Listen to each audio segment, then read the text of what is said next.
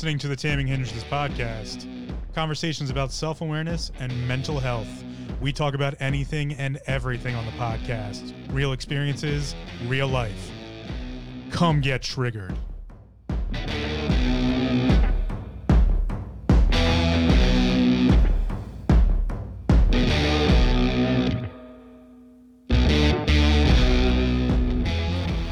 Welcome to another episode of the Taming Hindrances podcast. My name's Phil. I'm the host and creator of the podcast.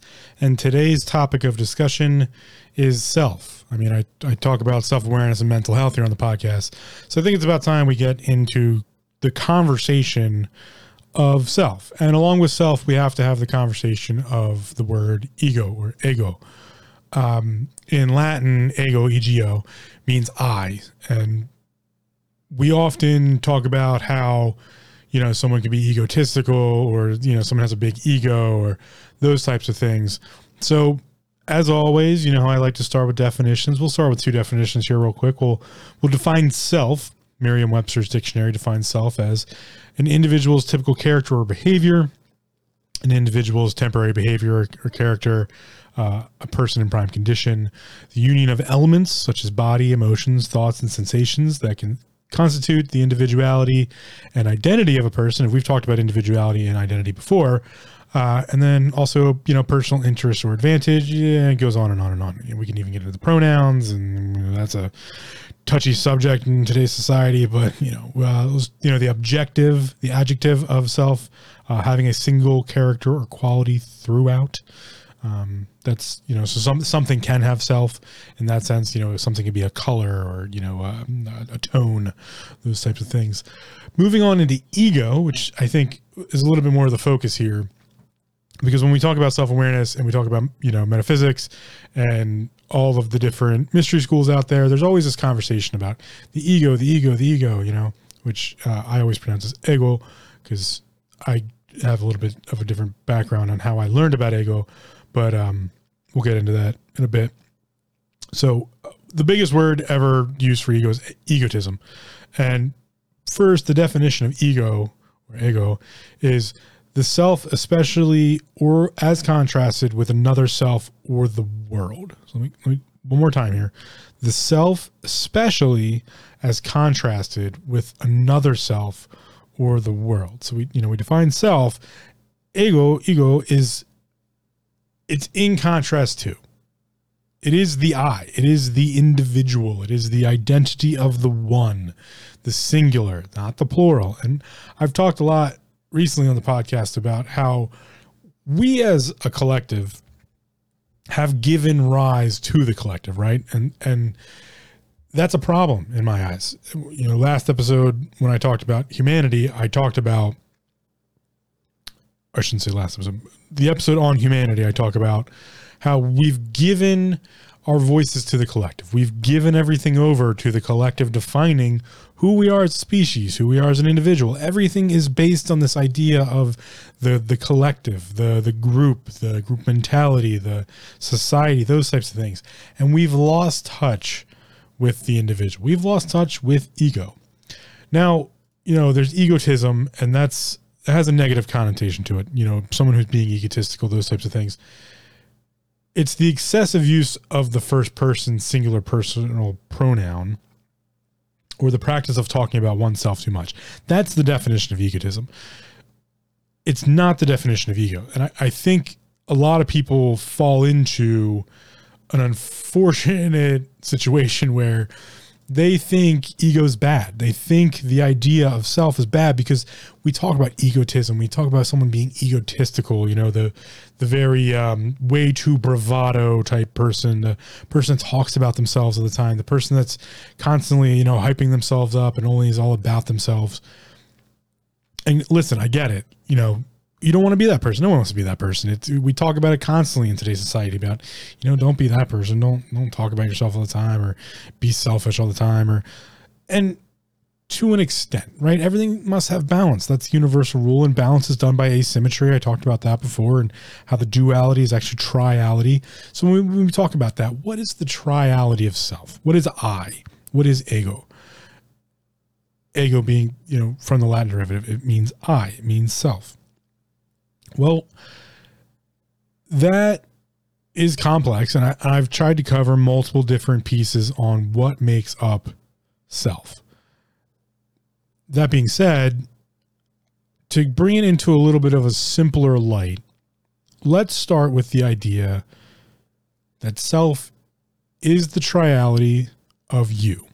And that triality is based on two the duality. Remember, all tri- all dual all dualistic, all duality, all those things in metaphysics. When we talk about duality, dualism, those things, it's actually triality. It's the two sides to one coin.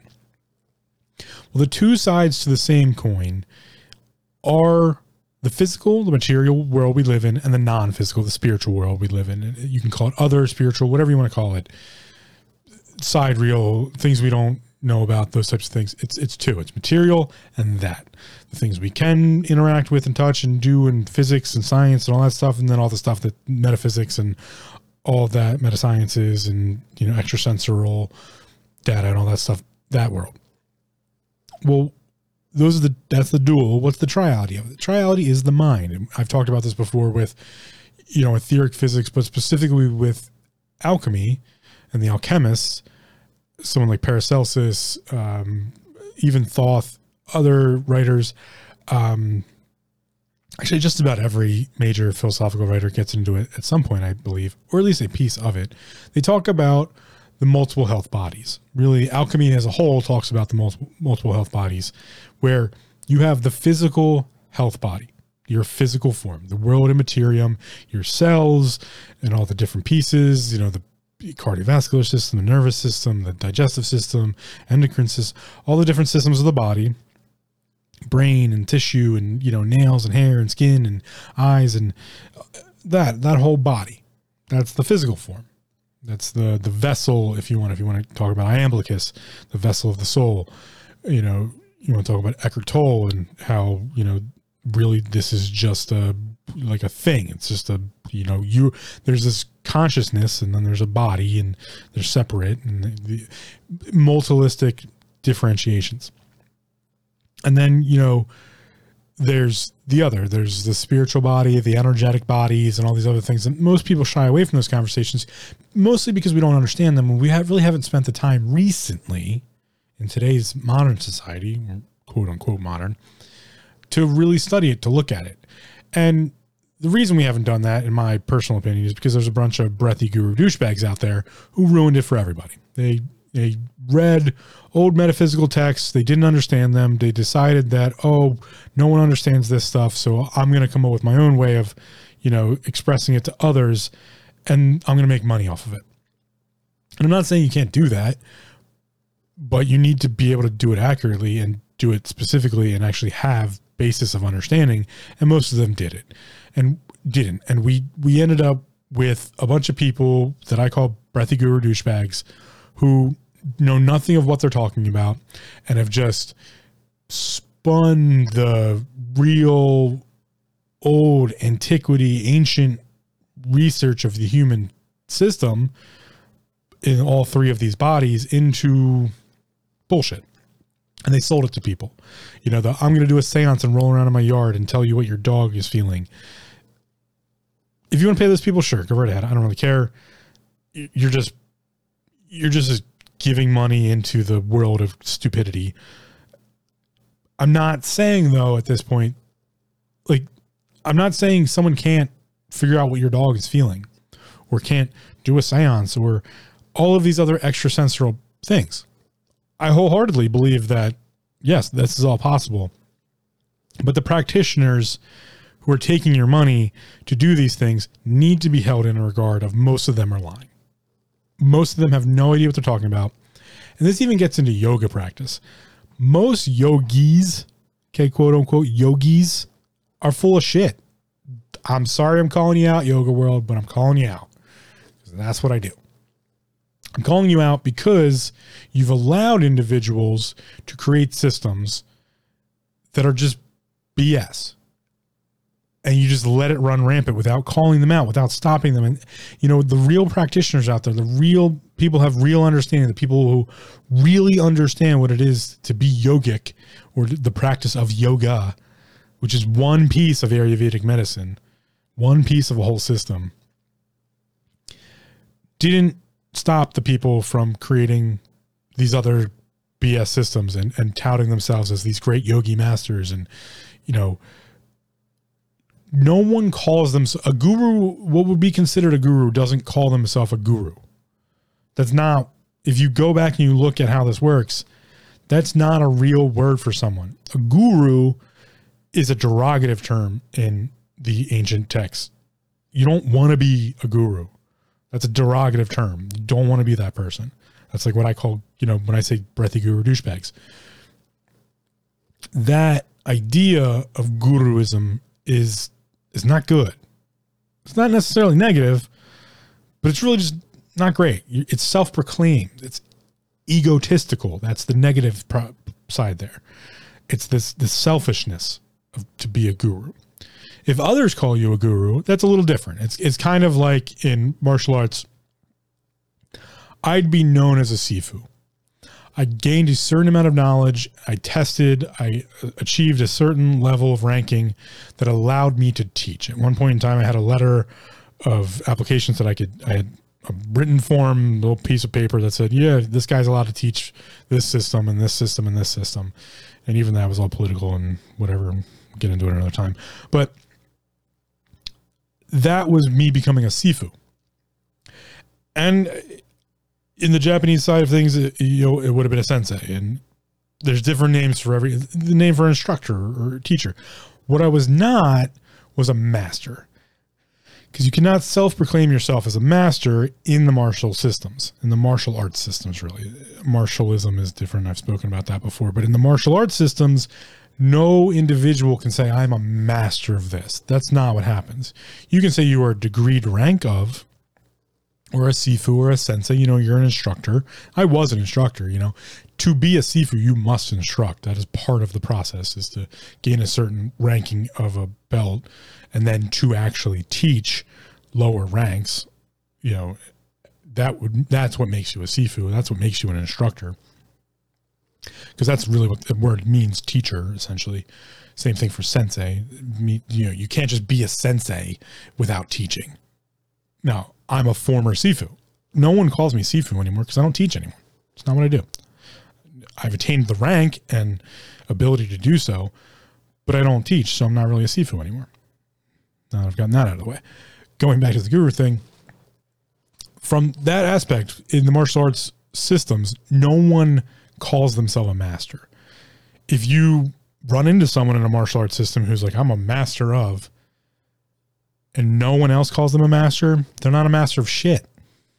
You must be ranked as a certain level, attain a certain amount of knowledge, teach enough, and then produce others of such a high ranking that then you must become a master. That was the idea of becoming a master in some cases in you know old chinese literature mastering something which is actually i think it's been more modernized but you know there's the 10,000 hour rule and that that type of stuff. So there's these you know systematic ideas of how to become a master.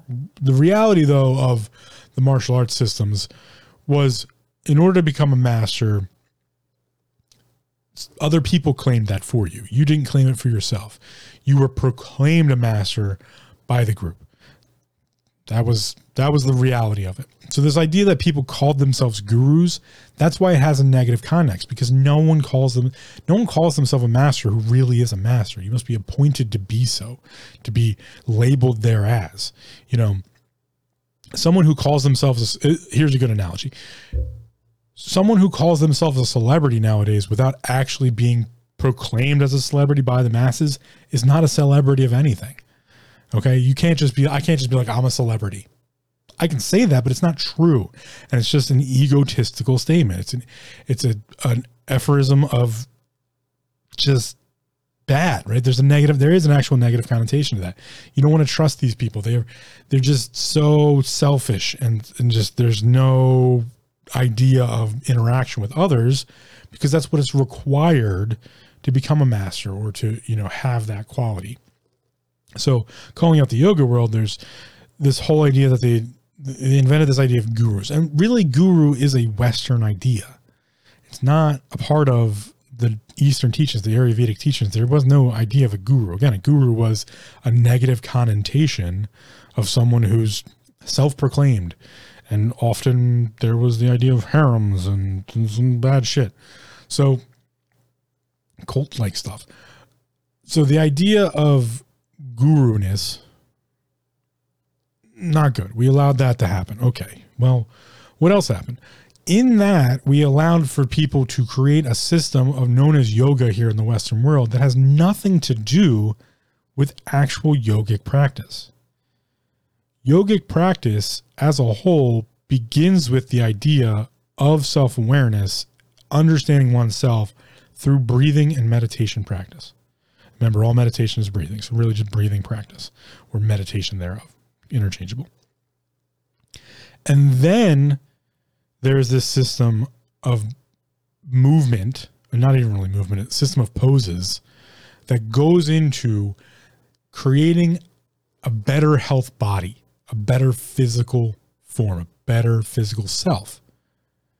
That actually transfers over into the world of Tai Chi because those same positions and poses from the Brahmic understandings when we, you know, when the Buddha moved across into China, brought along this system and the Chinese mind turned it and flowed it because that's what the Chinese mind does. It gives flow to things. And we turned it into the practice of Tai Chi. That's why you find a lot of the Tai Chi poses are very similar to the yogic poses. They're not different systems.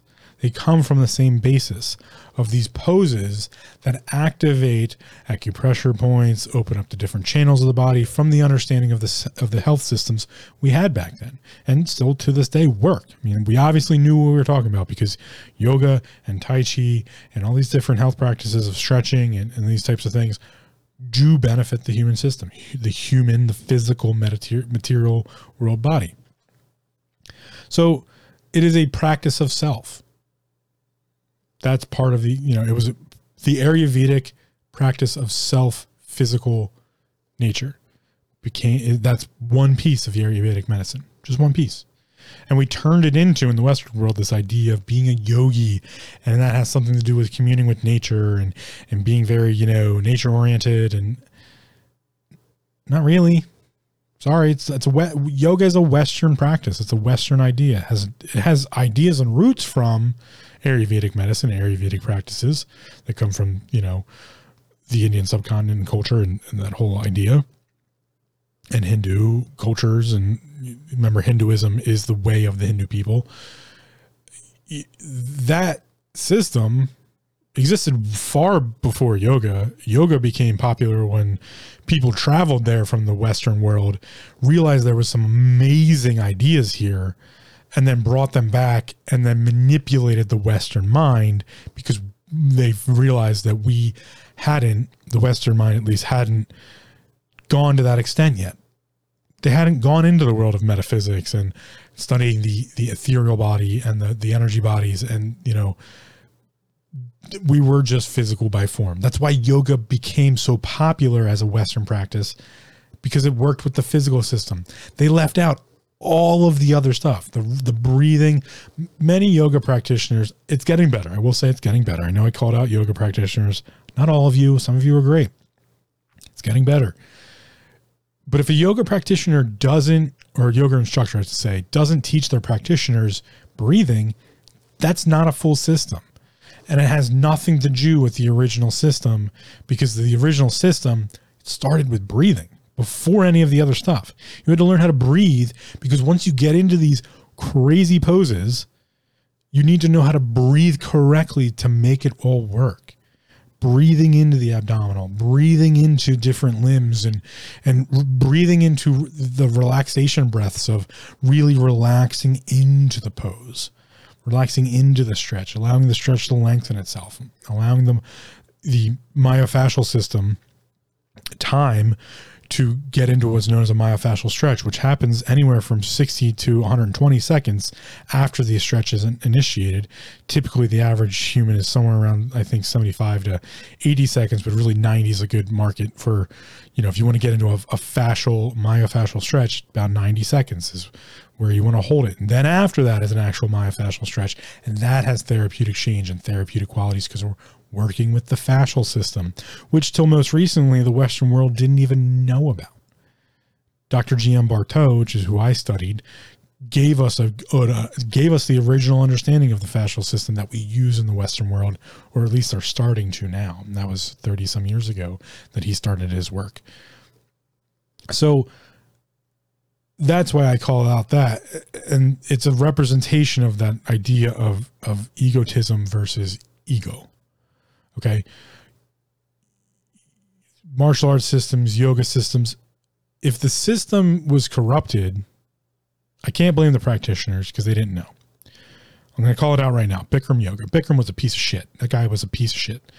He was a guru. He was a self proclaimed, creepy harem, breathy guru douchebag. That being said, people love Bikram Yoga but they need to get rid of that name because it's associated with an asshole and they need to refresh that but they can't because he marketed it and he used the western system of incorporation and all that crap to create that. So yeah that's that's the dangerous part of it. What does this have to do with self and ego?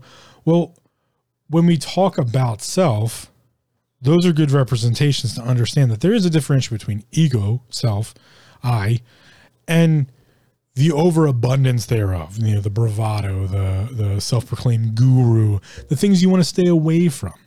Alan Watts, if you've never listened to Alan Watts, uh, I highly recommend his talks that he's given. And uh, you can find most of this. I'm just going to throw a shameless plug in because I always forget to do it. Please head over to the website, taminghindrances.com, or the, the home of the podcast, and go to the archive uh, page. The archive page has most of this stuff in some fashion. Sometimes I forget to put things on there, but generally I try to update it as much as possible. We try to update as much as possible and throw things on there that I talk about here in the podcast. And one of those is Alan Watts, and it'll take you to some of his works. Um, and I think the Alan Watts website's on there where you can find, you can just go on YouTube and check for Alan Watts speech. He gave a lot of great talks. And one of the things he's pretty famous for saying is the most egotistical thing you can do is try to eliminate the ego. Try to eliminate self. Try to eliminate I. That's egotistical to do, to try to kill off yourself. That's an egotistical practice. You know, I've said before in this podcast that suicide is a selfish practice. Now, there, I, I've said also that there's always a reason. Okay. And go back to the depression episode and, and the death episode and even the life episode and go through all those. But it is a selfish practice to do that.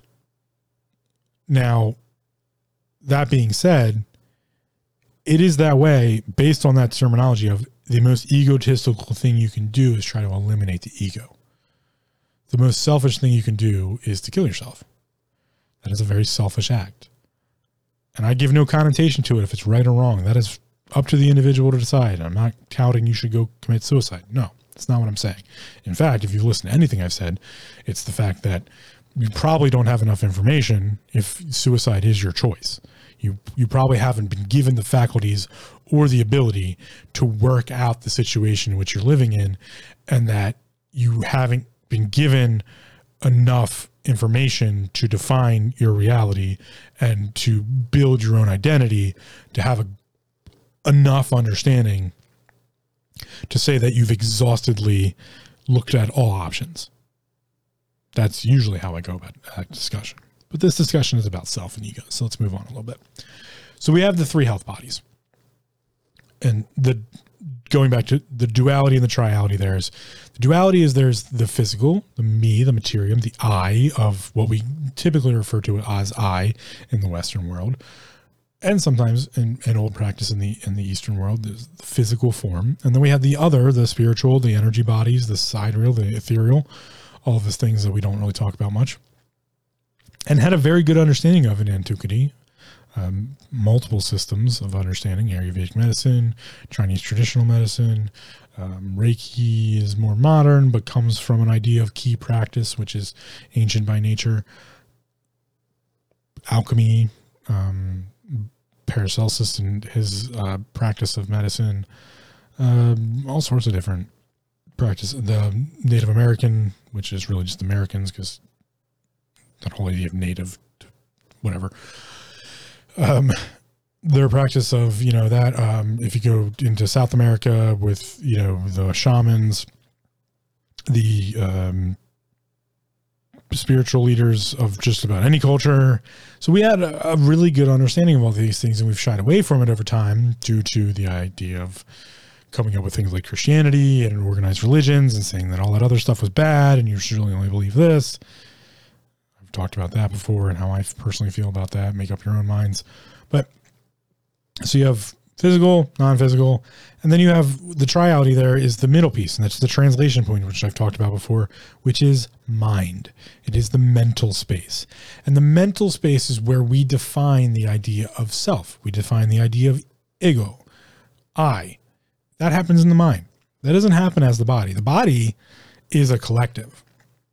The physical human form that we call human, Homo sapien, this the upright walking monkey thing, that is a collective. It's like a coral reef. It you're made up of I don't even I think it's trillions, but like just an absurd amount of cells. they're all doing stuff. And there's bacteria in the gut biome that's doing things. Cells and bacteria and all sorts of different things collectively living together to make up this human form. And it's all sealed up by, you know, this tissue known as skin, which is really, you know, this giant organ that creates a sheath around everything, creates a, a, a, a shell essentially, which is how Eckhart Tolle really writes about it. It's the, this shell, um, or iamblichus, this vehicle, if you will. And it is a thing, but it's it's a collective. It's not one thing. You have again trillions, just an unfathomable amount of cells. Like picture if you just filled your body up with grains of sand, how many that would be? So many. That's what you are. You're a collective in the physical form. And then in the ethereal form, we don't know because we haven't studied it enough. We don't know enough about it. And we have thought processes from antiquity that we've lost. Um, you know, I talk about the mystery schools a lot. And the reality there is it, we lost all of it. We hit it so much, we lost it. From the priesthoods to the mystery schools themselves to the, you know, the old boys clubs and just just the terrible idea that is humanity and how we hide things and want to be better than the person next to us so we hold off information and we make them lesser to make us greater we've lost the real information. We we had it. We spent thousands of years trying to figure out all these things. And then we hid it from ourselves. And we're stupid because we forgot where we put it. And now we lost it. And now we have to relearn it. That's part of the game now. We have to we have to spend time relearning these things. So the mind is where we make up the idea of self, an ego, ego, the I. That's where we define it. it. Happens in the mind space. And the mind space is the translation point between all the non-physical and the physical. It's so much so that through the idea of language and definition and those things, we create understanding. And we also do so when we like have mental images and mental clarity and, and you know creativity and there's a, it all has to go through that mind space. It is the translation between between these things. And that being said, that there is this translation point, there are a lot of great tools out there that we don't use. And this is really where I want to get into with this episode is when we talk about self-awareness, when we talk about self, we have to spend time figuring out what that is, learning about it, understanding it. Who are you? What are you? And I know, yeah, those are big topics and all stuff, but there's some little there's some little things in there and there's some tools that we can use to get better understandings and they're usually shunned and they're usually you know people are like ooh that's woo woo or that's you know weird or again I, I like to take the connotation off of things so there are tools from antiquity, from the ancient times that we still have today that were used to better understand these things. One of those I'm going to start off with the zodiac, right? there's two zodiacs. There's the Eastern zodiac and the Western zodiac. I'm going to use the Eastern zodiac first, but we'll get into the Western zodiac as just a, a, a defining point here. In the Eastern zodiac, which isn't as old as everybody thinks it is, but it's pretty old.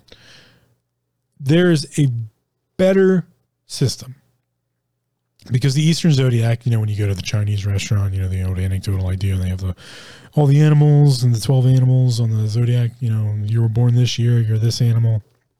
Well, that comes from a much older system, and it's specifically kind of Taoist by nature, but I haven't studied the whole history of it long enough.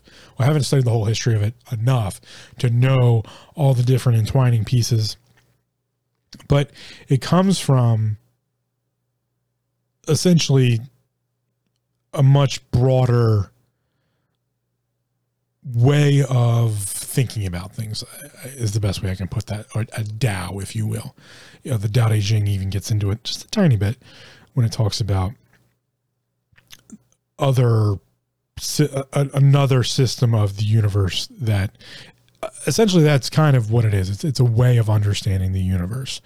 And the Eastern Zodiac is a piece of this whole big, broad topic that comes from the, the I Ching uses it. And uh, if you've never heard of the I Ching, the I Ching, uh, the original I Ching comes from the reading of sticks and the hexagrams essentially creates these idea of hexagrams. And that gets into a whole nother practice and there's now then they have the coin i ching. It's really interesting. Go look at it. I might get into it in detail. It's too big to get into in detail in just this episode.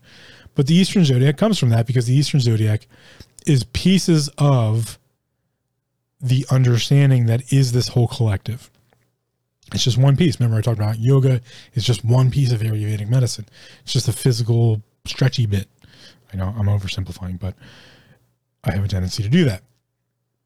So the Eastern Zodiac is one piece, and we only see one piece of the Eastern Zodiac here in the Western side because no one dives into it much deeper than that. Because it's just this funny thing we see at Chinese restaurants, right?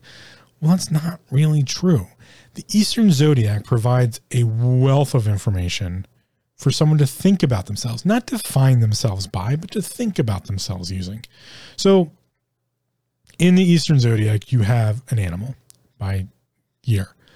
Now, also by your birth year, and now remember they work on the lunar cycle, so it happens somewhere around February when the lunar new year happens. That starts the new zodiac sign. So that's what one one that's what most people get wrong. It's it's not the Western New Year of December 31st, January 1st.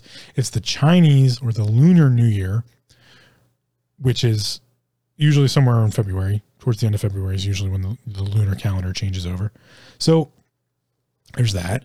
Now that gives you your animal sign, and animal signs have characteristics that's or traits, and then you have your hexagram, which is by year in that sense. So you could be the mountain hexagram, which is typically that's if you were the youngest child, you would then have the mountain uh, I believe the youngest child has the mountain or fourth child.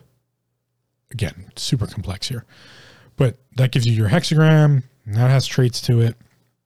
But going back to the Eastern zodiac, your birth year also is an element. So there's the five element system that gets involved now too.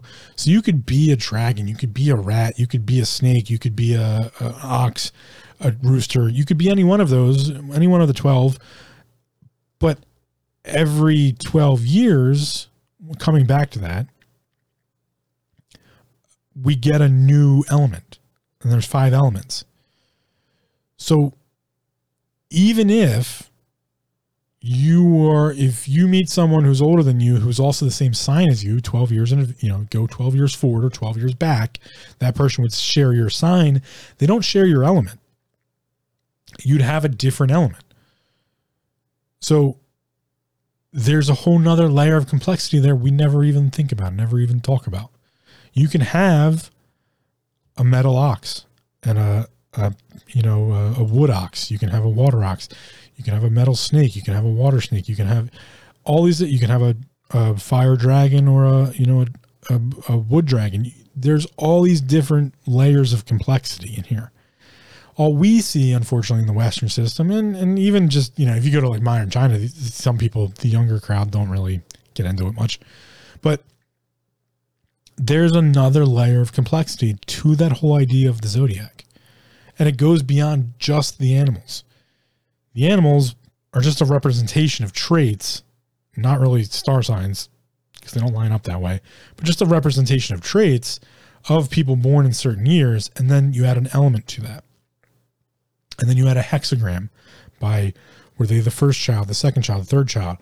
You know, were they the this or that? There's an there's another layer that gets added into there when you add in the hexagrams, and then you add in you know so they have the five element system, the zodiac system, the hexagram system, uh, Bagua. That's what I'm thinking. I'm sorry, I've been trying to think of this word the entire time. The Bagua, and that's the hexagram system. Um, there's a whole martial arts system based on that known as Bagua um, Bagua Zhen, I believe is the full name for it. Don't quote me on that one. That one's probably wrong. But as a side note, martial arts system, very, very interesting, technically detailed, very specific system that really I've seen some people grow from. Fascinating. If you're into martial arts, please go look at Bagua. It's a fascinating system. So then you add in the Taoist practices and all these other things. It just comes up with this these just multitude of layers. Now let's let's jump over to the Western zodiac because we know you know we know about those. You know we have Aries, Pisces, Aquarius, all those things. That system also has a, uh, a multitude of of depth to it we never get into. Most people just be like, "Oh, I'm an Aries." Okay, well that's great. Or I'm just a, I'm a Pisces. Okay, well that is just the face value system that we see a lot. There's more to it. There's more depth and we never get into. You can be that's that's a sun sign. It, let me let me describe it that way. And these are things I want to get into more in later episodes. I'm just kind of giving a, a face value effort here. The Western zodiac system, you know, the, the Aries, Pisces, Aquarius, Scorpio, those those that system. That's a sun sign. It's one sign of it's so where these things come across is specifically designed in when the zodiac system was created where the zodiac system comes from was the sun travels through the signs of the zodiac. And again, the representation of the, the, the zodiac symbol doesn't necessarily correspond to what the constellation looks like. But it's if you took the night sky and you divided it up into 12 pieces, originally it was tw- 10 actually, and then they added, uh, they split one in half and created the 12 system. But, or I'm sorry, it was 11 and then they split one in half and created 12. That system of where the sun travels for, that's self it's not sidereal. So I've talked about this before how we have we have Earth and then we have everything that's sidereal, everything that's outside of Earth. And it is two different factors. There are two different Western zodiac systems. There is the the ego or self side, which is the position of the sun in correlation to the earth that's coming from us uh, from self. If i look out into the night sky and i see the sun or i'm sorry look out into the world above the earth and see the sun where is the sun in relation to the constellations? Then there's also the sidereal which i don't specifically remember the name of but it's also more ayurvedic. Uh, the hindus used it. Um, that has to correspond of where the earth is in its constellational representation due to so there's multiple. You can have these different pieces but let's just go back to the original one i was talking about what we consider usually the western zodiac set. Well in the western zodiac set you have your sun sign and the sun sign again is in correlation to if, if, where is the sun during your birth in representation on angle to the Earth. If we if we draw a straight line, where does that line point into? What constellation body is it in? If, if we separate the night sky into twelve constellations, then you have a moon sign. Where was the moon in definition two? If I draw a line from the Earth to the moon, what constellation was it in? And then I have all of the actual side sidereal bodies themselves in correlation to where the Earth was. If I draw lines to all the other planets, where are they in the constellational sets? Because the constellational sets are the side sidereal. That's what I was talking about when I was talking about the other, uh, the sidereal constellation system and where the whole system is moving through as an actual like solar system moving in its constellational things. This is where we come up with all those different. Um, if you've heard the different quotes of different years, system times, and things like that, that's 2,160 set, the 6,000, the uh, I don't I don't remember all of them. I apologize. I there's a 24,000. There's a 128,000. There's a whole bunch. These breakdowns, but specifically the 6,000 is what we use, and that's not. Don't quote that number. It's close enough the 6,000 year process is going through all the different constellations because it takes 72,000 years to make one full revolution of the solar system through all of the constellational bodies. So you have all of these different pieces. And in real astrology, which is the old ancient study of all of this, those can all be used to give the person, the self, ego, maybe a better understanding or at least a way of thinking about things that might resonate a little bit better than just kind of being like, you're this or you're that. So when you look at your zodiac sign, it'll have traits. It'll have positive traits and negative traits. Most people only look at the positive traits, but it's a good thing to do to look at the negative traits. And then you can look at your moon rising sign. You can look at your where Jupiter was. You can look at where Saturn was. You can look at where Mars was, and you can find out all these different pieces that might resonate with you. And that was the old study of self. And a lot of it was done more so on the negative side. You would teach someone their zodiac and constellational and their astrological information to predict what their downfalls could be. Remember, I talk about divination, and when we talk about divination or to divine, to have forward thought, to be able to predict the future, we often do so in measurements of the past. Okay, all divinity is predictions of the future from the past. That's what divinity is. That's the idea of divining. Nostradamus and all these things. The translation points there are terrible. You know, uh, just look at the United States Constitution. Making sense of that in the language they used not very long ago, to be honest, and if you look at historically, we can't even figure out what they were trying to say. So, if we look at that idea, astrology, which uses geometry and a bunch of other mathematical equations to figure out these things, and again, there's both sidereal and non-sidereal. We, in typical Western society, we use from the Earth perspective, perspective of I, perspective of self. That's the whole point to give an understanding to the individual so that they can have a better understanding of themselves. It was the whole point of astrology. It was not to predict when you were going to find love or when you were going to have uh, you know a, bad day. That really wasn't the idea. The idea was to give a possible understanding of self or at least a place to start because that's the conversation I have the most.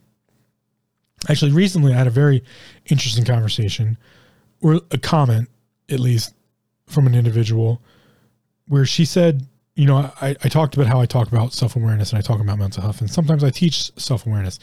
And she caught me and she called me out on the idea that, like, can you teach self awareness? And I was like, wait a minute, I can't. I don't. I don't teach self awareness.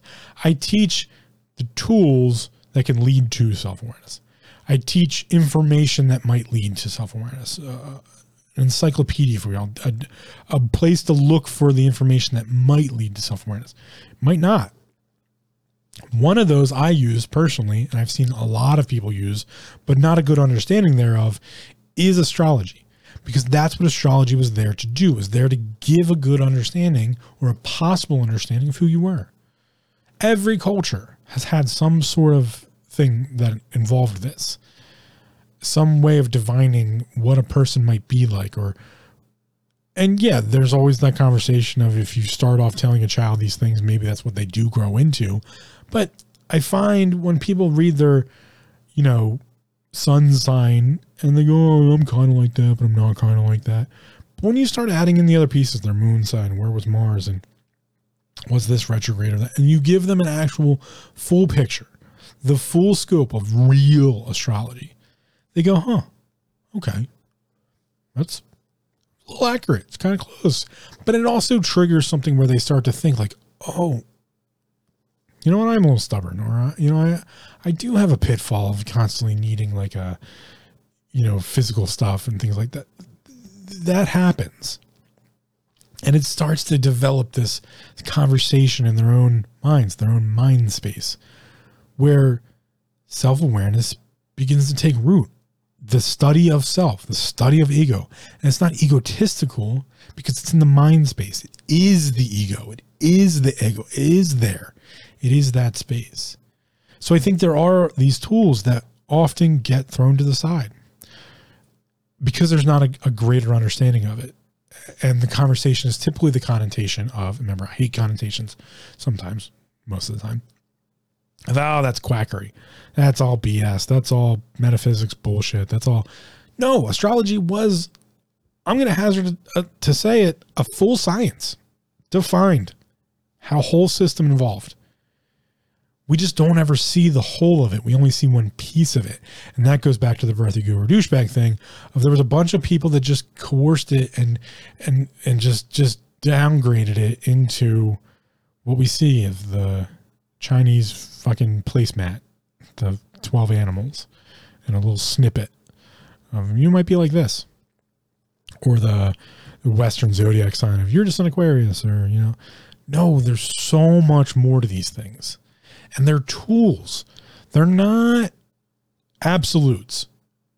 In no way should you ever treat these as absolutes. You should never use them to make decisions whimsically they're tools to better understand the situation, to better understand yourself.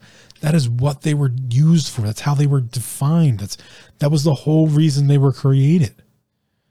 Was to have a tool of understanding. And Christianity threw all that out the window when it fought against the pagans because these come from pagan understanding and pagan cultures and polytheistic cultures and other different cultures other than the Christian cultures. They threw it all out. They stole what they wanted and they said, no, no, no, no. You are of God's will and you must exalt this God. And, you know, depending on the Abrahamic religion you believe in, I'm not, I shouldn't just call it Christianity, but it's only this one way. When in reality, they got all of that from those different teachings of divining in this form or that form. In the, the North Germanic, you know, what we consider Viking, and I've had my conversation about how Viking's a verb, and you know there are the Viking people, but they're North Germanic by nature, and all the other different Sweden, all the other different cultures that were involved in that at the time. It was much bigger space before it got broken up and unified, but those pagan individuals had there was always a person in those cultures who was the spiritual leader and that person typically casted runes that was their way of divining. They would cast runes, or they would read. Um, I forget what the name of it is, but there is a divination method of le- reading the entrails of an animal after a kill, or casting the bones, uh, which was usually the vertebral bones of either a human or another animal, and you would use different ones to do different things. To do these things known as divining, but it was just a tool. It was never taken specifically literally. There was always the decision of the self, the ego. It was in the mind space. It was just a way of understanding things. You would go to the spiritual leader of the of the pagan community to get a better understanding of what was going on. And that individual really was even almost more important than the chieftains and the you know the the leaders. And that's where Christianity realized, oh, ha, ha, ha, there's these spiritual leaders. And if we become the main body of the spiritual leaders, everyone will have to follow us. The Vatican requires the masses to believe that they have some higher understanding and that you should believe in it. And that's why the Pope should lead you and the Catholic Church should be right. That requires the, the people to give away their ego, to give away their I to the collective. And I've spoken about that before, and it's not the right answer. But they stole that from the idea that there was these pagan spiritual leaders that everyone in the community would go to, including the chiefs and all the way down to the farmer, to get a better understanding of self, a better understanding of what life's purpose was and what. And I'm not saying that religion's bad. Organized religion is bad. When the individual gives themselves to the collective but doesn't retain themselves, retain their ego. That's bad. That's dangerous. And there was multiple different things. You know, there's there's extrasensory and intuition and there's tarot. I keep a tarot deck. Tarot by definition was a way of understanding a situation to give a perspective thereof. That's why there's the major arcana. Tarot, by nature, the cards, the history is a little bit debated. If you want a pretty good understanding, you can look at the Rider Waite um, understanding. Waite was a, a, a, philosophical writer who wrote, uh, actually, Waite did a whole thing on Paracelsus, which was fantastic. But um, Waite gives a good understanding of where the he believes the tarot, the cards used come from, and that's up for debate. There's there's a couple different understandings of where they come from, but there is a good understanding that in the French community, the 52 subcards, uh, you know, the four suits, which we you know we now call ace, spades, hearts, and, and clubs, are really the suits of uh, coins, swords, wands, and I always forget the third one. Damn it! Um, but those make up the subset. That's one through. Or I'm sorry. Uh, yeah, ace through. No, yeah, no, ace is included. So one through um, ten, and then we have. I'm sorry, one through nine. Yeah, no, one through ten, and then we have uh, Jack. The Jack, Queen, King are in there too, but they have a better representation. But it gives us the 52 card deck. On top of that, inside of tarot, we have the the arcana. So you have the minor arcana, and then you have the major arcana. The minor arcana are the Jack, King, Jack Queen, King, Ace, and then you have the the suits, which are just the one through ten, and then we have the major arcana, and the major arcana is really the uh, what's debatable as the most important part of tarot because it gives it gives definition. When a major arcana piece comes up, it's something to pay attention to. Not that the other ones aren't just as important, but it, it, it gives that defining piece. And it is a way of divining. So is radiesthesia. So is, you know, pendulum dowsing.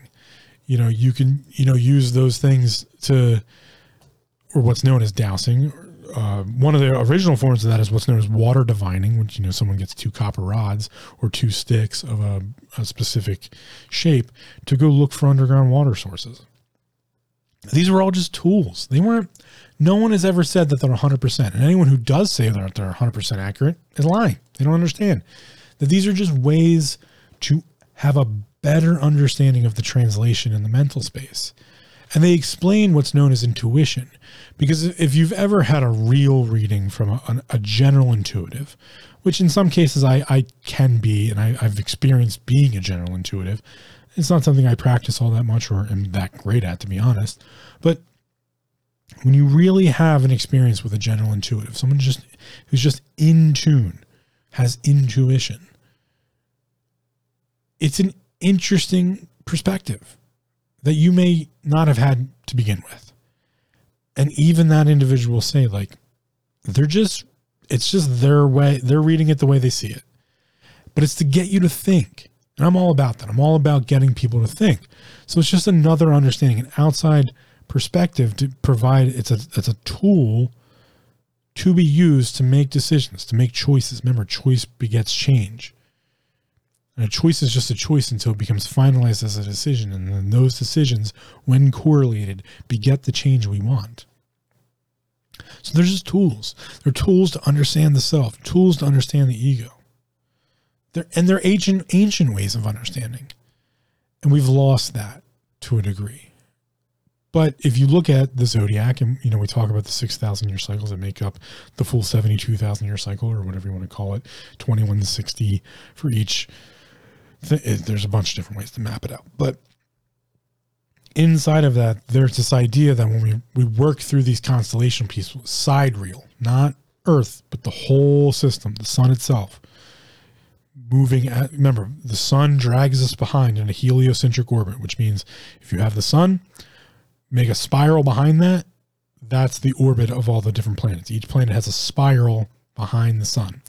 It's not all that elongated, like it's not that very, you know, it's kind of far away, but not too far away. But the planets make spiral patterns behind the sun, and the sun is hurtling through space fucking flying. We are just space trash being drugged behind a giant comet, essentially, a giant flaming ball hurtling through this, you know, space at oh, a, oh, a ridiculous speed.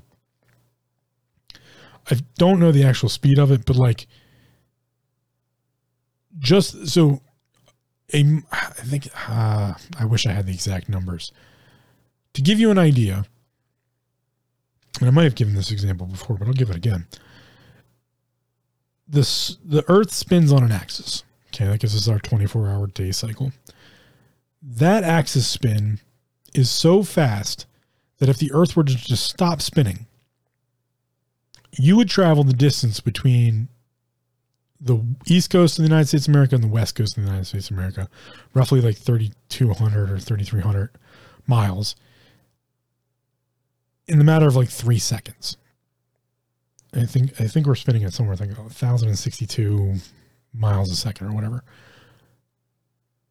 But also at the same time, we're traveling we're spinning so fast that if we were to stop spinning abruptly, the crust of the earth would shear itself off so violently that large swaths of land would sh- shoot off into space so fast that it would take the atmosphere with it, you wouldn't really know anything happened other than the big bang and the horizon changing colors. But it would take the atmosphere with it that you actually wouldn't suffocate till like 30 some seconds afterwards. That this whole chunk of land would just go flying off into space with you on it, and then eventually you would suffocate. But it happened so fast that you would just fly away. That's crazy speeds. Multiply that just by 10 and it would be crazy. That's how fast the, the sun is just cruising through space. I don't, I don't even think 10 is enough. I think it's like 100 or something. It, it's ridiculous. So the sun is hurtling through space. You're space trash behind it on a little space. You're, I don't know, you're the eraser mark on the crumbled up piece of paper that is the Earth in this analogy and we're moving, moving through space. And that's our little solar system. And we're in a galaxy, and that galaxy is doing its thing.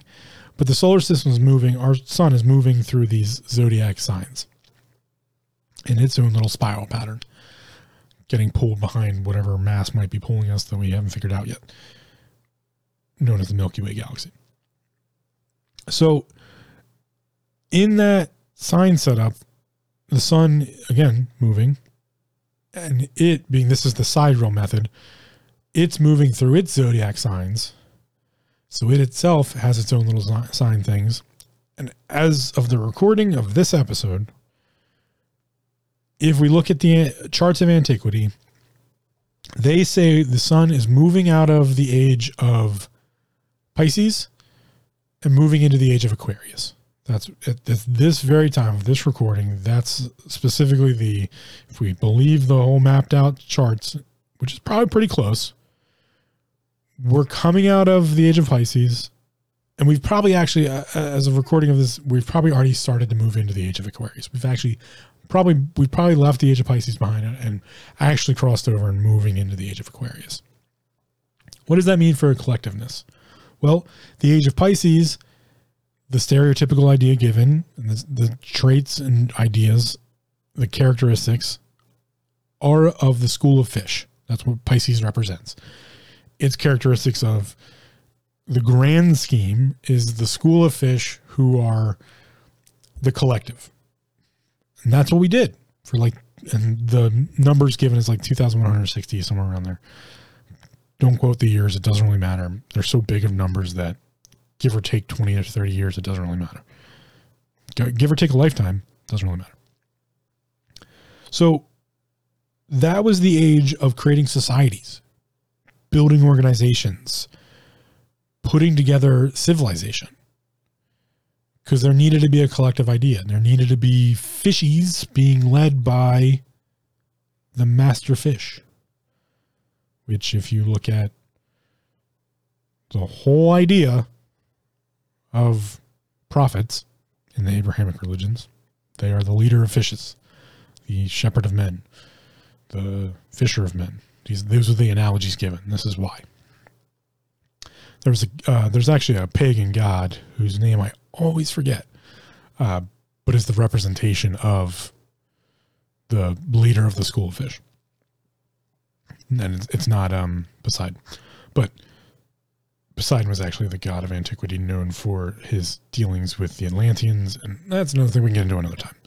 I know everybody thinks I'm weird, but just go with it. So that specific idea is the school of fish and the following of the collective, giving the self over to the school of fish because if you don't, you might die. You might get picked off by the whale. You might get picked off by the shark.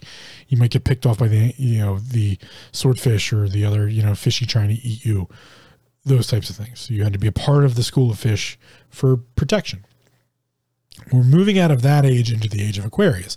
And the age of Aquarius is represented by the characteristic of self, of knowledge, of individual thought of the individual, actually.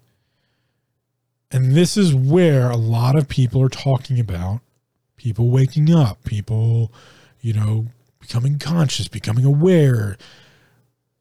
But it's a dangerous time because you're getting a lot of these breathy guru douchebags coming back into the light, back into the fruition of, ooh, ooh, I can get the people. I can, I can, I can. They're trying to hold on to the old way. They're trying to hold on to the, please give me yourself. Follow my system. Follow my practices. Follow me. Nope. It's not time for that anymore. That's that's the old age of Pisces. They're holding on to that. And it's a really dangerous time because that's what the governments are doing. That's what you know, politicians and the political powers and the and the the, the social structures. That's what they want. This is the time for that. This is the time for the fight between those two su- those subjects. It's right at the changeover, and it's always been a warning. All of antiquity, all of the ancient texts, they warn about this time. It's happened time and time again that a, a writing about the changeover of ages warns about the change and what might happen. And the warning behind the change between the age of Pisces and the age of Aquarius, which is what I believe and a lot of others believe we're going through right now, is the time of self and ego. And to be aware of who you are, what you are, why you are. Remember, I don't like why questions, but it's, it's a good subjective question, so ask it to yourself because it is subject. It's not objective, it's subjective. So that conversation is the dangerous thing to the school of fish, to the Pisces. They don't want that. Those holding on to the old ways, they don't want that to happen. They don't want you to have that conversation. They don't want to have the tools that might lead to a better understanding. They don't want you to look at the zodiac signs and its astrology of the real in depth, the be it Western or Eastern, you know, the Eastern with its astrology and Western with its, you know, the reals, the five element system, the hexagrams, the, ba, the Bagua, the Baji, Bajing, all of these things. They don't want you to look at that. They they don't want you to look at runes. They don't want you to look at tarot. They don't want you to look at other spiritual leaders. They the world religions, the the deep rooted Abrahamic religions, have a very tough time with this time. It's it's not their time. It's dangerous to them. And they may go to extremes to hold on to you, but you can't allow that to happen. And I'm not saying it's not okay to be religious. Absolutely. Have faith. Don't have blind faith, but have faith. That's fine. If that's who you are, that's if that is what represents you, that's fine. But beware of organized religions because they want to give they want the self. They want the ego. That's the whole idea of tithing in the Catholic Church. The whole idea of tithing is to support the system and to feel good about doing it, to give away your wages, to give away your earnings to the system, build the tithe, to build the pool. That's to give it away. It's give away self, give away ego. Give it up. Don't be selfish. Don't be egotistical. But you have to remember that's a scale. There, it is possible to be egotistical and it is possible to be selfish, but it's not to say that you shouldn't be that sometimes. You just shouldn't be that all the time. Remember, the world is seeking balance. The universe is seeking balance at all times without reservation. Always seeking balance, but it does it asymmetrically. The idea of duality is actually triality. Hell, the Christian religion teaches that. The three. God, the Holy Spirit, and, and Jesus Christ. That's that's what they teach. They teach the three. Triality. They put it right in your face. And I'm not saying don't be Christian, don't be Muslim, don't be uh, Judic, uh, Judaic, don't be, you know, Jainistic, don't be. I'm not saying don't be any of these things. If it's what you, if it's what you believe, it's what you believe. But I want you to ask yourself: Is that you, the self, you, your ego, your ego? Is that what it believes, or is it what the group believes? because this is the dangerous changeover point. It's dangerous for everybody because you can lose yourself real easy. And as much as we need self awareness at this time, we need self understanding, we need to understand mental health. It's a dangerous time to do so because there's just so much in the churn, in the froth, in the there's so many things in the in the system just churning up, churning up. That it can be a dangerous time. You can get lost again. That's that's what all these texts warned about over time. That's what the tarot warns about. It's what the zodiac warns about. It's what the rune casting warns. They all warn about these things, which is why they're tools to be used to get a better understanding, but not to be followed, because their message is don't believe 100% in this. That's not the answer. That's what's known as blind faith, and blind faith is dangerous. You may have faith, but not have blind faith, because although you know people say take the leap of faith, you don't take a leap of faith without some direction. No one walks up to the cliff and goes, if I just jump off this cliff, there's to be oh, there's to be buried treasure below it and I'm to land in a pool of water. That's blind faith and it leads to death more times than not. A leap of faith is really defined by the idea of I have a very good intuitional feeling and I've done some research and I really think if I if I go this direction I'll find what I'm looking for. And then you go and try. That's a real true leap of faith. It's not a blind leap. It's a it's a leap of faith. The faith is you've done the research, you've had the thought process, you've spent the time thinking about, you've you've you've correlated all these things together that you believe this is the right way to go. You've you know you've looked at the tarot, you look at the runes. That that's the idea. Those are the things you would do before taking the leap of faith. You know, when the Vikings went and looked for new lands to Vike, and they learned about the sunstone so that they could correlate. You know, the, if, if even if it was overcast, the cloudy skies, they'd use the sunstone to focus the sun's rays so that they'd be able to use the sextant and you know be able to figure out where their direction they were actually traveling. They had a good idea of what they were looking for. And the sunstone gave them the ability to go on the right path. Before they would just sail wildly and not know what direction. If they couldn't see the sun they didn't know. Or if they couldn't see the stars they couldn't navigate. The sunstone gave them the ability to do that even during overcast and stormy skies but before that, they'd be like, the currents all go this way. And, you know, they would stay on the coastline. And then they would see, like, oh, right, well, the current changes here. And then they could, they could travel out a little bit and be like, oh, there's an island. Oh, there's a landmass. And then, you know, they had maps and they would be like, oh, well, these people came from there. And they were able, they didn't just go sail in direction. Those people usually died. And most of the people in the village were like, yeah, well, told you so. That obviously, you shouldn't have done that. But then they found mapping tools and other ways of sailing, and that has happened throughout history, and that's the idea of taking a leap of faith compared to taking a blind leap. And I don't suggest taking blind leaps. I do suggest, on occasion, when you've done all the things and you really feel like it, go ahead and take the leap of faith, but don't take my word for it. Figure it out for yourself. That's the whole point. That's the point of self. That's the point of ego. That's the point of magic by definition. Magic happens when we forget it doesn't. Magic works, magic exists when we forget it doesn't.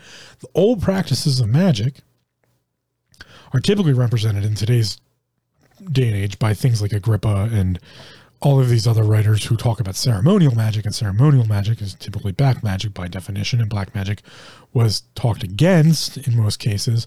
But true, normal, everyday magic that the whole world grew up with, your ancestors grew up with, was basic practices of understanding the world and the situations we lived in, and then to give us some hope or give us some direction to work on. You know, we use magical practices all the time. We just don't call them magical practices anymore because we've come up with better understandings of them. So it's not really magical anymore because we don't need to have a leap of faith in it. We didn't know these things worked in the past. In the world of antiquity, we didn't know, you know, we didn't know these things specifically worked more times than not. So it was a leap of faith. We just had an understanding that, okay, this works usually, so I'm going to try it. It gives me direction. Now we use these things all the time. Journaling.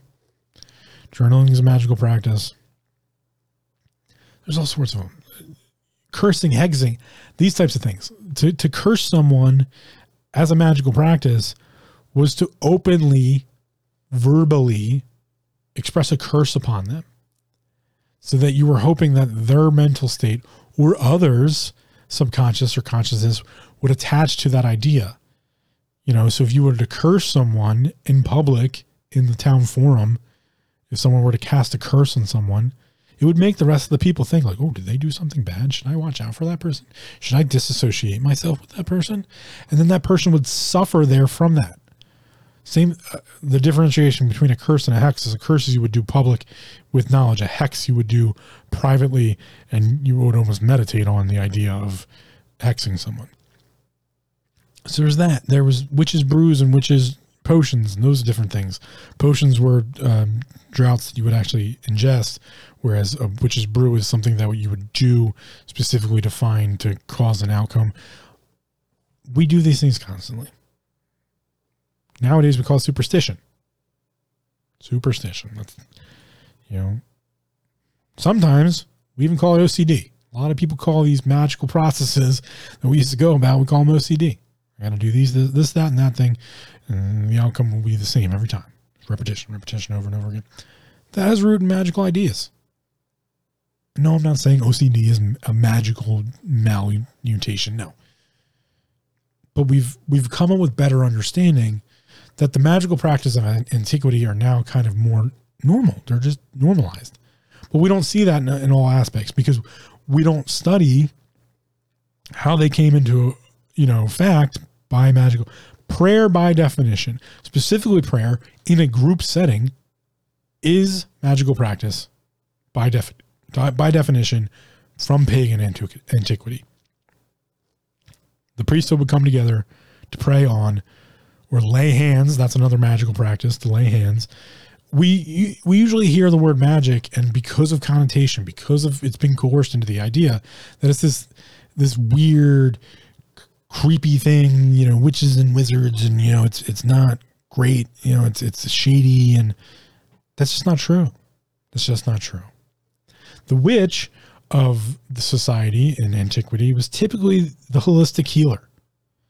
You went to the witch because she had an understanding of herbs and spices and different things and, and maladies and you know they would do their best to help you. It wasn't some just crazy you know, ugly lady in the woods with warts and trying to eat children.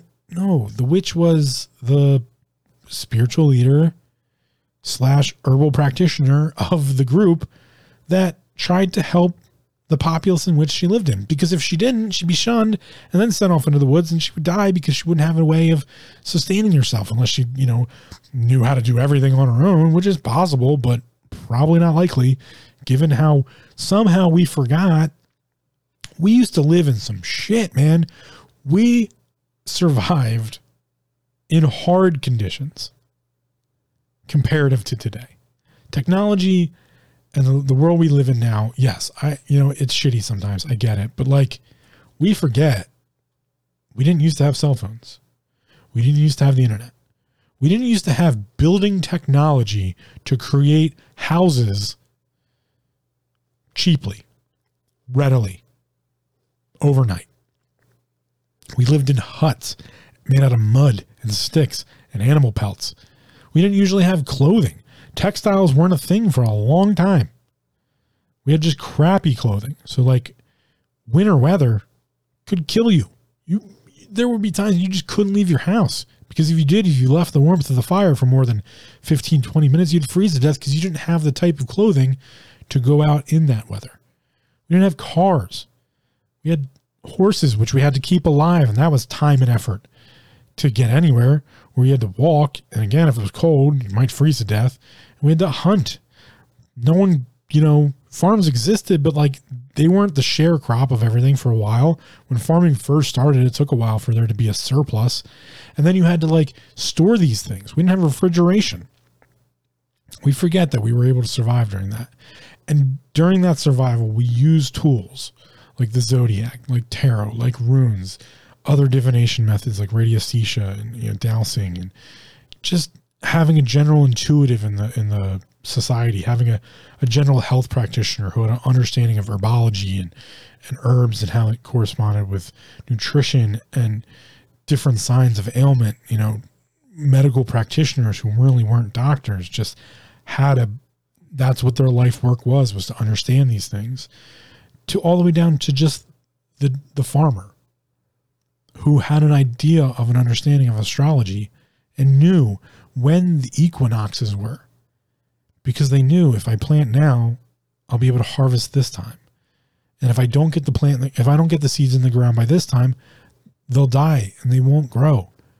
Ancient farmers had to have a full knowledge of astrology in order to give themselves the cycles of the solstices in which to grow certain products so that society could create itself, could become a thing. That was all a tool of astrology a tool of the cycles of it's it's the idea of these cycles. And that all came down to self and that all came down to ego and there's a great understanding of antiquity in antiquity of the individual. And yes we had to give that up for a while to the collective so that we could build these amazing things that we've built but we've gone too far and it's time to take back the self, take back the ego, get a better understanding of yourself, how your mind works, where your mind space is, where that translation point is, how it works. And one way we can do that is by the study of self and the study of, you know, mental health or ego, of that incorporated piece of the differentiation between the collective of the body all these cells and bacteria and organisms that make up the physical form, and the things we don't understand the the the ethereal, divination, divine, magical, all the other things we don't we don't quite know all the metaphysics and you know all that. But we that happens in the mind, happens in the ego. So it's okay to be egotistical sometimes. It's okay to be selfish sometimes. We just need to keep it in check. Like all things need to find balance. That's the, the universe is constantly, without reservation, trying to find balance, does it asymmetrically.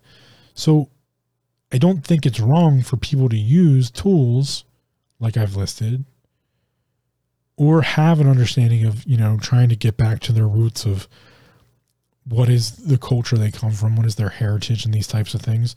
I think those are tools to be used. But we have to, again, create balance. We have to understand okay, if I'm going to study myself and I'm going to use the zodiac, I have to take the time and take the make the effort to understand what that means. Well, it's not just this like it's not again, it's not just the little Chinese mat placemat with the 12 animals and a little snippet. No, it's much more than that your birth year comes with uh, an animal sign and it comes with a an element of the you know five element system that has its own traits, both positive and negative, which is actually why I like to eliminate connotation on things because all of these systems in antiquity come with both sides. There's never a singly positive or a singly negative side. They always try to balance themselves out because it warns against, hey, you might be prone to being an asshole. Stop, don't do that. Don't allow that to happen. Keep that in check. It warns against these things. You know, or, or if it's the Eastern sign with astrology and, you know, the sun sign, the moon sign, where was your Mars rising? Where was your Venus at? Where was, you know, or go back to the Druidic faiths of, you know, what was your uh, ruling tree? fascinating thing a lot of people don't know about is in the Druidic faith, uh, specifically in, in Scotland and Ireland, they have what's known as the ruling tree or what tree you came from. Your your birth year has to do with what tree you were ruled by. There's a lot. You know, there's the alder tree and the oak and the, the spruce and the the tree would give, and uh, that's part of the Druidic faiths was your tree provided your root of your system of your family because they believed that all these they believed that the forest all of the trees of the forest communicated with each other and that the different individual trees themselves the um, gene- genesis the uh, genetics of the tree spruce alder oak pine maple those root systems are of one they, they they're all one gen, I call it genesis because they all come from one seed, one one idea. So all all alder trees, all spruce trees, all pine trees, all maple trees are all from the one genesis, the one gene. And that creates your your your family of system in the druidic faith. And that if you it was very common in the druidic faiths that you would to be a true druid you were a, not of the collective. You weren't of a family unit. You were a druid of druidic nature, and that was a specific idea in the druidic faith that they there, there was typically only one true druid in the ancient mystery schools per group of people. So if you were if you were to be initiated into the druidic faiths, you didn't typically stay with your family and your your that group. You would get supplanted into another one, or you would break off and create a new group because that was the way of survival. And there were, you know, as things grew bigger, um, the druidic orders started to get a little bit multifaceted, and I don't have the necessary full history to give you on all of that, but there was a specific idea of the ego in the druidic face and and again that had to do with their birth trees and that, how that specified itself. So they, they would be able to supplant an individual druid into the collectives to help lead them as their spiritual advisor spiritual leader but to do so that so that that individual fit that collective and then would be able to report back to the druid order itself and that order was multifaceted and typically represented uh, by threes. So you would have three of each. Again, it gets super complicated, but there's always prime numbers involved. So, yes, there are all of these tools, and there's the three health bodies, and dualism is actually triality, and it all comes back to self and ego. And it's time that we not we don't need to destroy civilization. We don't need to destroy the collective. That's not the answer. We do need to act individually, though. And we need to better understand self and ego. And that yes, we should we should not allow ourselves to be egotistical and selfish all the time. But it's okay to be egotistical and selfish some of the time. It's totally okay to want to shut out the world for a little while and just go, you know, be like, I'm going to put on my comfy clothes and I'm going to make or order my favorite meal and I'm going to watch my favorite movie or listen to my favorite music. And, you know, I'm, I'm just going to be, I'm just going to chill and do me. That's totally okay. Doing that all the time, it depends, you know? I'll give my own little personal example as a wrap up here. I spent a really long time being what most people would consider selfless and humble and all that time. And it's not to say that I I do really bad with people complimenting me or, or associating me with certain traits. I never saw it that way. I spent time from the point in which I was what would be considered homeless. I don't consider it homeless because I was living out of my car. I had somewhere to sleep, unlike some others. But I spent between that point in time until very recently, where I bought my own home, working. Just, I went to work. Sometimes 70 hours a week, sometimes 80 hours a week. I just went to work. I just, I, I worked, and I made money, I paid my bills, I saved what I could, I paid off debt. I just, I worked. I was just a workaholic. I still am kind of a workaholic. I just worked. And in doing so, I gave up nearly everything that made me me. I gave up my interests all the way down to the point where I stopped going to a martial arts class. When I, even though I had, already changed over to specifically being a martialist, I gave up one of my great enjoyments, which was to go to a martial arts class. One, because sometimes it cost too much money and I couldn't afford it. And two, it cost too much time and I, I didn't have the time to put into the class because I could do these practices on my own. That was the definition of becoming a martialist compared to a martial artist. I could just practice my own ways and methods of things. I had to give that up.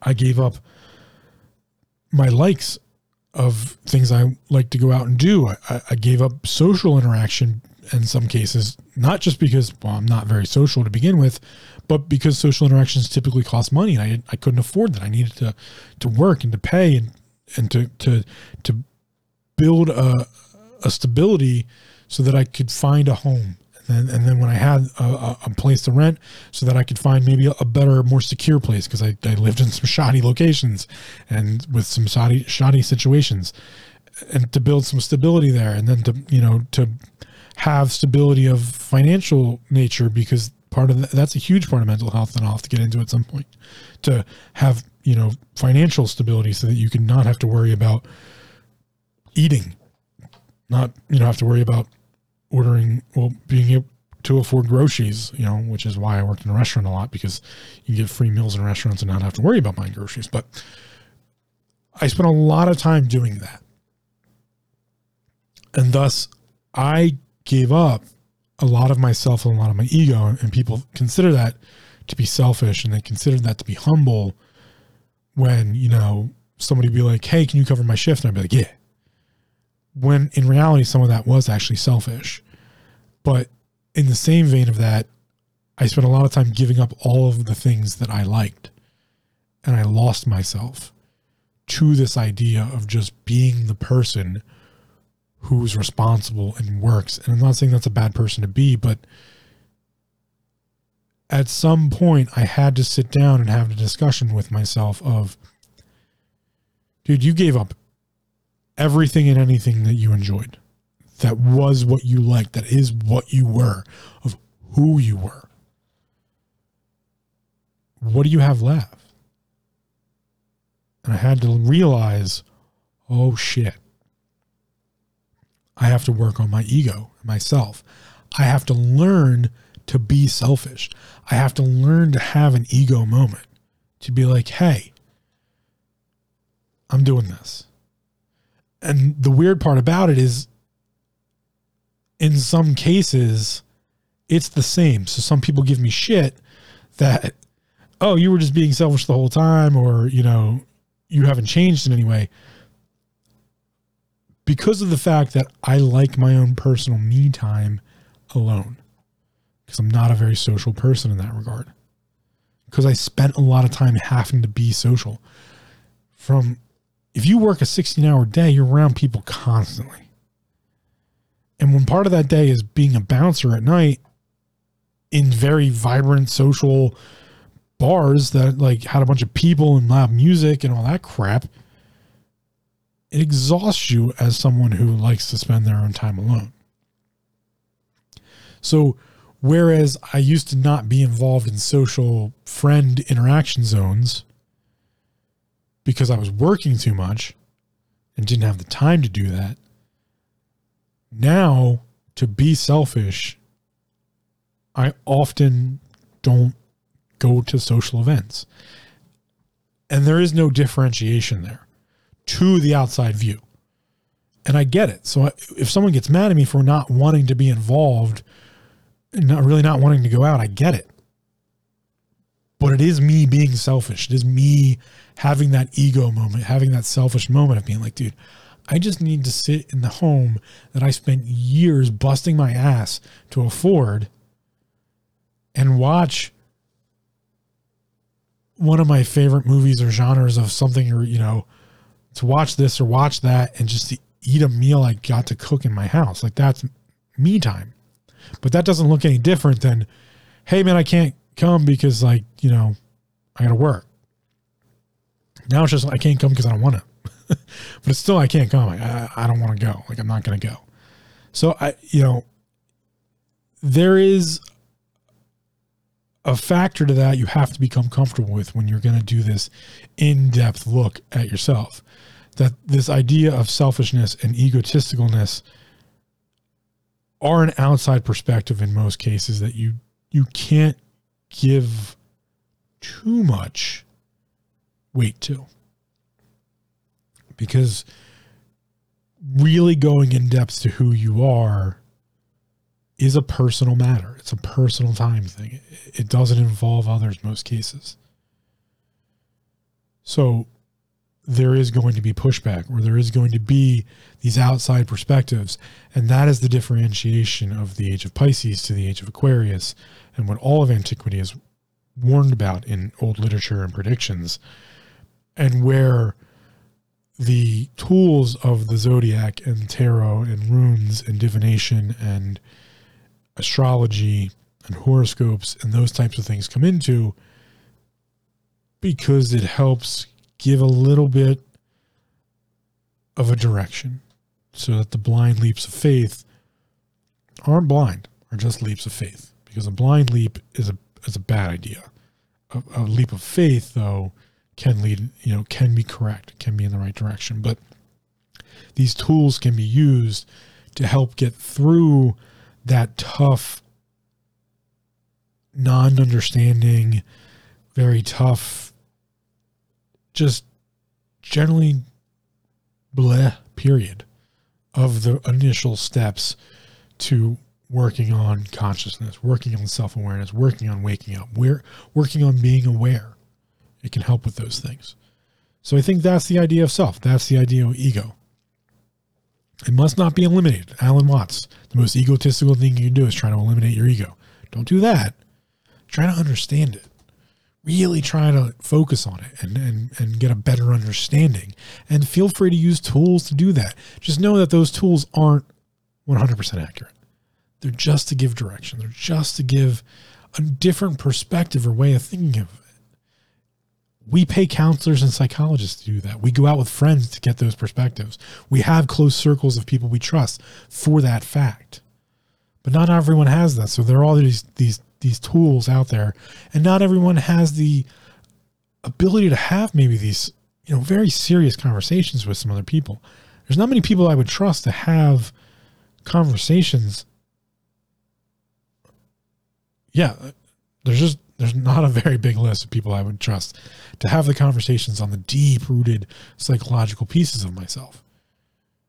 In fact, there are some cases of my psyche, of my ego, of myself that I would never discuss with someone else because it is so personal to me.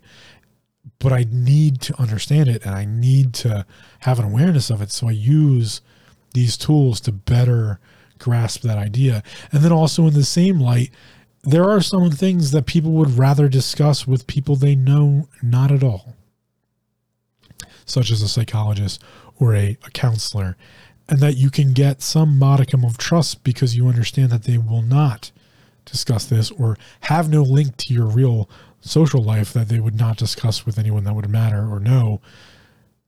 You can find that maybe in the general intuitive or the intuitive healer or the holistic healer or those types of things. So, these are all tools from antiquity and, and ideas from the past that I think we should become more aware of now. And we've taught about this forever that there is the self, there is the ego. And I'm saying it's time to study it and time to focus on it and find ways to understand it because it's possible. You can do that. And it, it, it gives a clarity of sorts that is nearly unattainable in anything else we do.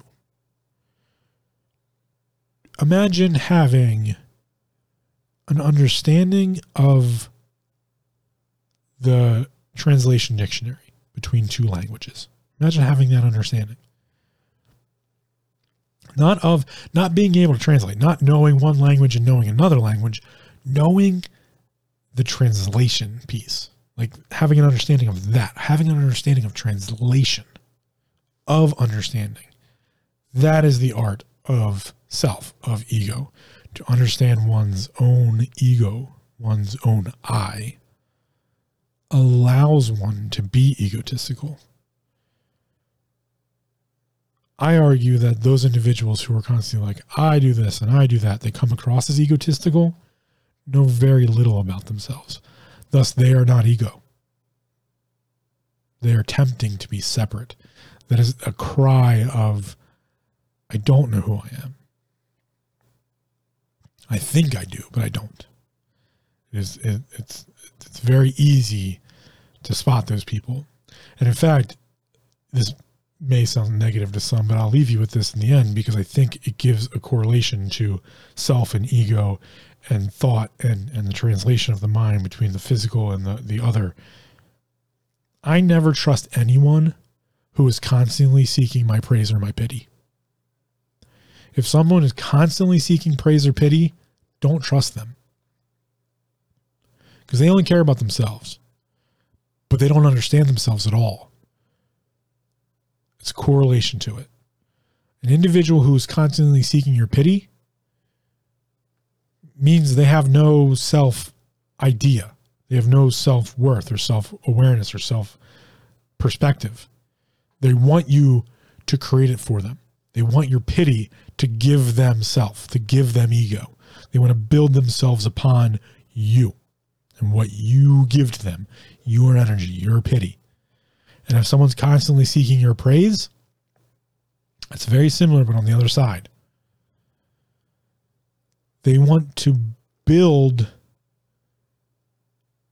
you into them. They, they want you to think you you should be like them to that's that's the praise piece oh praise me because i am better than you yes become like me but in the same vein, they don't understand anything about themselves because they aren't anything. Because they're relying upon you to create that. So they've given up their self, they've given up their ego, they've given up their I. So never trust anyone who's constantly seeking your praise or your pity. And if you're the type of person who's always seeking praise or pity, it's probably time you uh, you look at who you are because you don't know. That's okay. I'm always here to say that that's okay. It's okay not to know. It's not okay now knowing that to not try to understand yourself. That's the differentiation between willful ignorance and ignorance. It's never okay to be willfully ignorant. It's okay to be ignorant. If you just don't know, you don't know. But once you find out that there is something else, there is an option or there is a, a piece of information you can go seek out, you can go find, you can go learn, and you still want to be ignorant, nope, that's not okay. So please go go look at something that maybe you wouldn't look at. Or if you are someone who are into all these things, go look deeper. You know, if you didn't know that there's a sun sign and a moon sign, and there's if you knew that, maybe okay, you knew the second. What's the rest? What's the rest of the? Go delve into those things. If you're already into it, delve deeper. Always delve deeper. Oh, there's always more. There's always more. Go dive deeper. That's that leap of faith. You know, take the deeper dive. Go look further. You know, if you're really into uh, into fitness, if you're really into nutrition and those things, dive deeper, find out more macros and micros and and and you know optimal times for taking supplementation, optimal supplementation, um, you know different correlations of you know how to lower inflammation in the body that it can affect all these other different things. Dive deeper, learn more. You know, if you're really into I don't know, other practice, music, you know, learn more, learn a different instrument, learn another instrument, learn, you know, musical, like deeper musical theory, get into octaves and learning how octaves patternings and 432 hertz frequency tuning compared to 430 hertz in today's modern music, how why classical music is far more moving to us than, than today's like crap music. Um, not all music's crap, but those types of things. There's, there's always more. There's always a deeper dive so go do it. If you're into extra sensory stuff, if you're into, you know, start keeping a, a dream journal and maybe look into astral projection and and uh, lucid dreaming and then those types of things. If you're into into divination, if you're if you're really into religion, if you're super into your religion, find out more about it. I'm not saying to do that just because I think you'll, you know, you'll get away from it. No, find out more about it dig deeper. What's the you know what's the real root? Who are these? Who were these writers? Who? Why did they write this way? Why did they think this? Like, how did they come up with this conclusion from this piece? Are there texts that I haven't read yet? What's the corresponding nature to this book to that? Like, there's always more. Dive deeper. Don't just don't just do the surface stuff. That's it's not the age and time for that. It's it's the age and time for self and ego and and to really grasp onto that. If you're super into something, I'm here to tell you to get even more into it, and that's totally okay. Fuck society if they don't think that's okay. All right. Gary Vaynerchuk, there's not enough content for everybody. There can always be more. If you're super into anime, go deep find more. If you're super into sports, go deep, find more. If you're super into nutrition, into fitness, as long as what you're doing isn't hurting someone else, go for it. That's really that's really the major rule. That is the differentiation between egotistical, psychological, psychopathic nature and just being a little selfish and just having a little bit of an ego. Is are you hurting someone else? Because if not, Go deeper. Do you. I'm going to do me. You do you. They're going to do them. And we're all just going to be. So I'll leave you with that. Have a have a great day, great night, whenever you know you're listening to this, and uh, I'll see you on the next one. Remember to go check out taminghindrances.com. Check out the archive. There's a bunch of stuff in there. We're always kind of trying to update it and put new stuff in there. And uh, yeah, I'll see you on the next one. Remember in the outro, just remember to breathe. Thanks for listening. Come check us out at taminghindrances.com for show notes, links, resources, and more.